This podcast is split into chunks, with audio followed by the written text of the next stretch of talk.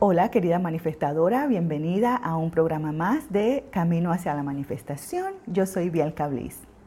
Bien, la semana pasada comenzamos a hablar sobre tú y el dinero. El programa de la semana pasada se trató de eh, un ejercicio que vas a hacer por 30 días si estás dispuesta.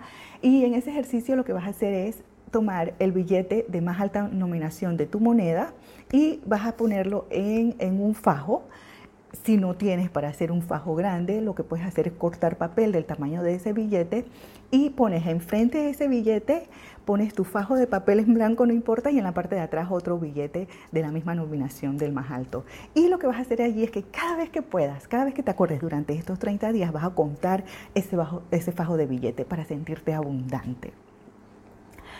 Y va a ser solo por 30 días. En 30 días vamos a revisar cómo está esa mentalidad de la abundancia en tu vida.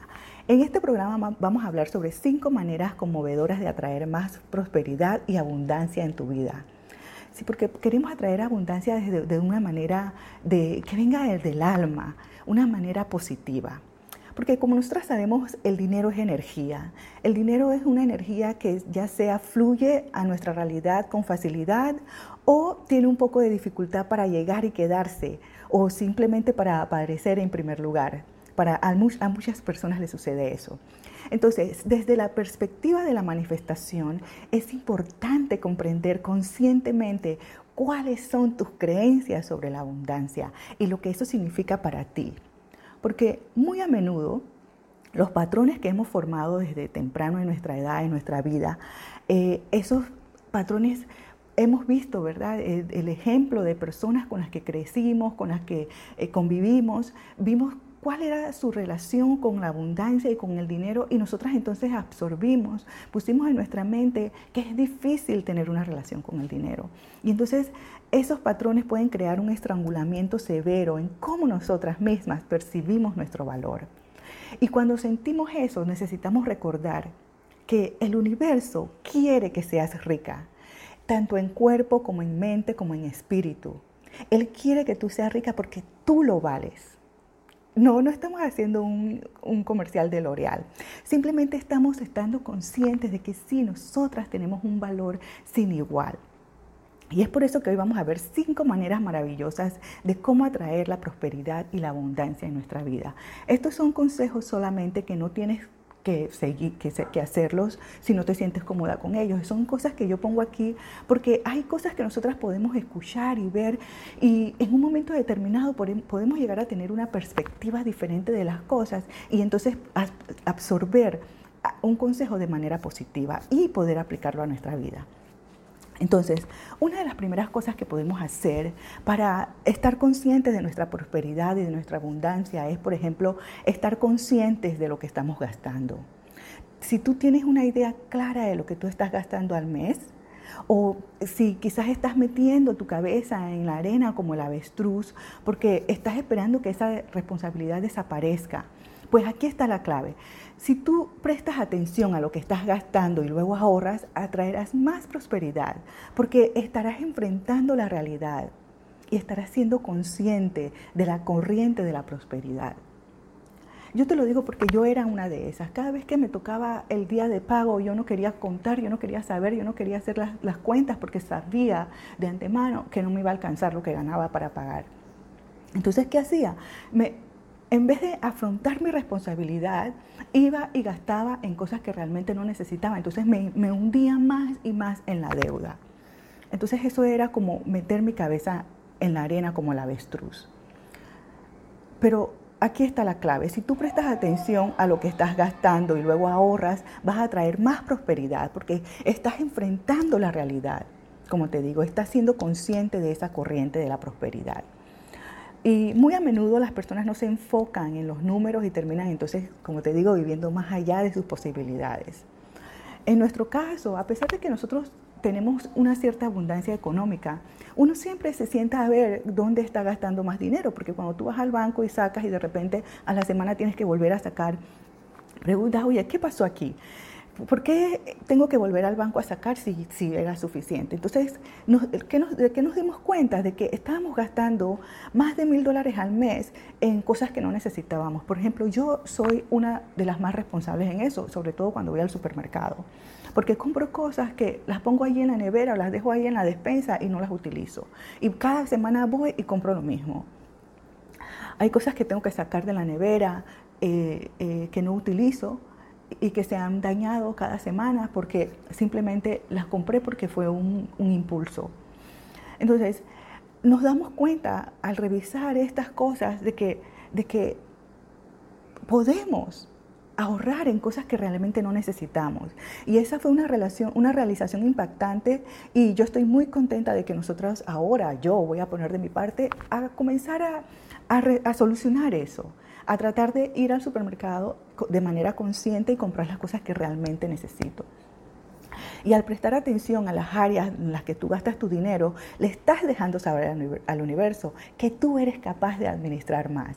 Entonces, en consecuencia, ¿qué va a hacer el universo? Va a decir, oye, mira, ya puedes manejar más, vamos a darle más. ¿Te parece? Otra cosa que puedes hacer es consentirte con flores frescas. Cada semana yo me aseguro cuando voy al supermercado de comprar flores frescas no siempre tiene las flores que me gustan, pero siempre trato de buscar algo que me anime. Porque tener flores frescas en tu entorno es una afirmación visual positiva de la abundancia, porque la naturaleza es inherentemente abundante. Y por lo tanto, cuando tú colocas conscientemente la energía del crecimiento, de la belleza y la energía viva a tu alrededor, vas a estar formando parte de la vibración que estás enviando al universo. Además, eso le dice a las fuerzas de ese universo, a las fuerzas cósmicas, que tú crees que eres valiosa, porque tú lo eres. Una tercera cosa que puedes hacer para atraer abundancia y prosperidad es ordenar tu bolso o tu billetera. En esta yo también soy completamente culpable. Y yo te digo estas cosas porque yo quiero que tú sepas que cuando yo te estoy hablando aquí no es porque yo sea perfecta, sino o porque, o porque yo hago las cosas bien, sino porque simplemente al estar conscientes de que, por ejemplo, yo soy una de que cada vez que salgo, voy tirando el sencillo en la cartera, voy tirando todo el, cambio en la cartera, voy tirando los recibos allí y luego pasan dos o tres días y no reviso la cartera, no la miro y ahí se me van acumulando las cosas. Entonces, estoy haciendo de manera consciente una limpieza de mi cartera, de mi bolso, para que no se me acumulen cosas allí que yo realmente no necesito. Entonces, asegúrate de mostrar a tu dinero cuánto tú lo amas cuidándolo bien. Eso es lo que yo estoy tratando de hacer de manera consciente. Y trato de tener mi cartera, mi bolso, mi billetera en una manera, de una manera limpia, ordenada, porque de esa manera yo le muestro al dinero cuánto lo amo. Entonces, ¿qué aspecto tiene actualmente tu billetera o tu cartera? ¿Hay recibos metidos allí? ¿Qué crees que dice tu cartera o tu billetera acerca de tu mentalidad de la abundancia? La manera en que yo me estoy haciendo la pregunta es, ¿qué pensarías mi cartera de mí? Si me dijera, si pudiera hablarme. Entonces allí es donde yo voy y comienzo a ordenar todo y le digo a mi cartera, que así, yo te voy yo te quiero, yo te amo a mi billetera, a mi dinero yo lo amo. Y yo no veo nada de malo en eso, en amar el dinero. Entonces, la mejor, porque la mejor manera de mostrar profunda gratitud y reverencia por la energía de tu abundancia actual es asegurarte de que esa energía, de ese dinero esté bien guardada en tu bolso o en tu billetera. Crea un santuario para que ese dinero se sienta seguro y amado y querido. Porque si tú amas tu dinero, tu dinero te amará a ti. Una cuarta cosa que puedes hacer es ser agradecida por lo que tienes. Yo sé que nosotras las latinas somos mujeres muy agradecidas.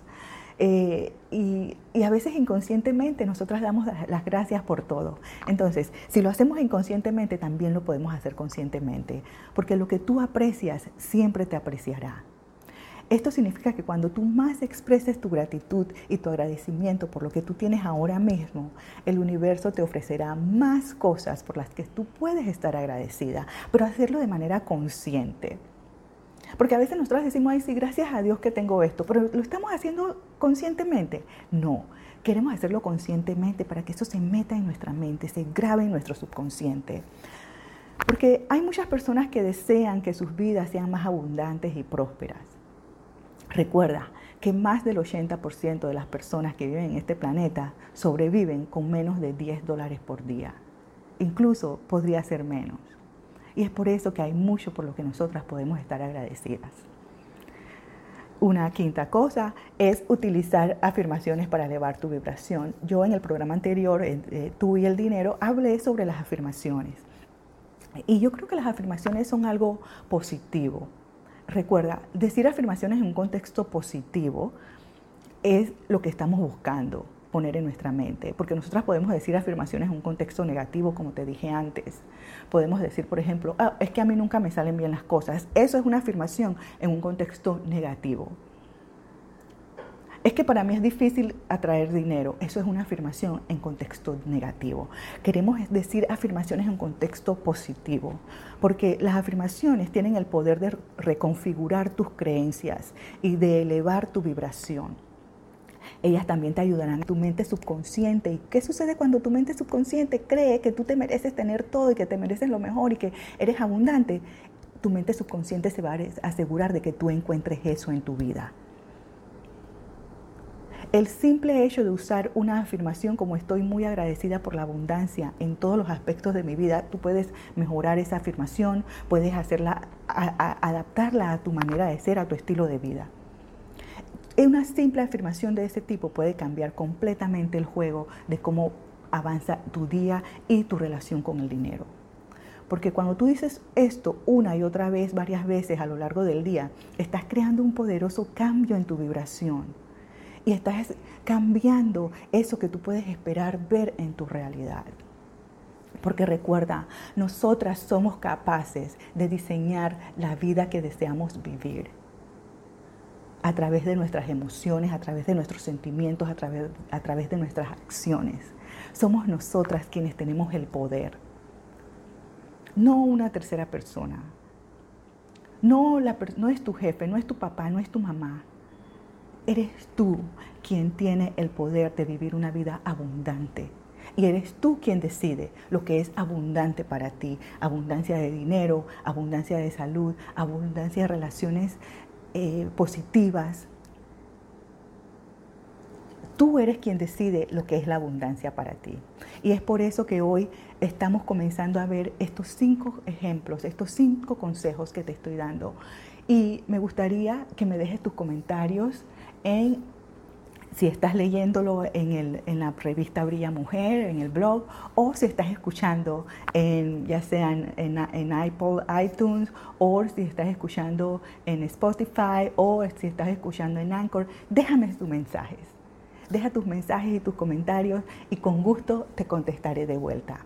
Dime, ¿qué haces tú para atraer la abundancia en tu vida? Gracias por escuchar y te veo en el próximo programa.